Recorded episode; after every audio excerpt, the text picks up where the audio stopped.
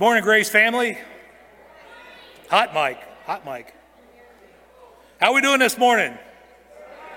Last day of February. We go into March next, or tomorrow. We start into March, so we're excited about that. Change of season. We've got some nice weather on the way, and that's always exciting. But uh, I want to thank Brother uh, Pete and Kyle for uh, putting the announcements up on the board uh, today on the uh, screens. So you'll notice that change. So um, we're not going to do as much in the, in the line of announcements. I will add one that if I don't make this announcement, it'll be rough for me at home. Uh, Paula asked me to announce that the Easter egg hunt, the church Easter egg hunt, will be March 27th. That's on a Saturday. It'll be at 12 o'clock at Kenwood School. So it'll be an outdoor Easter egg hunt on their property. But if it rains, like it did, I think, uh, two years ago, uh, we'll have it back here in the fellowship hall.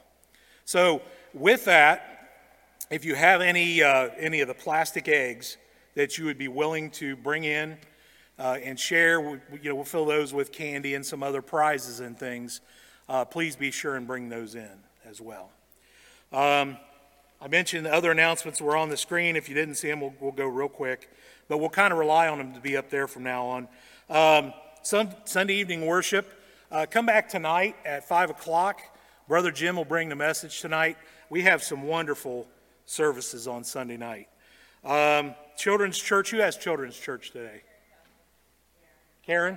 Sister Karen will, will have the kids back in the fellowship hall after uh, prayer.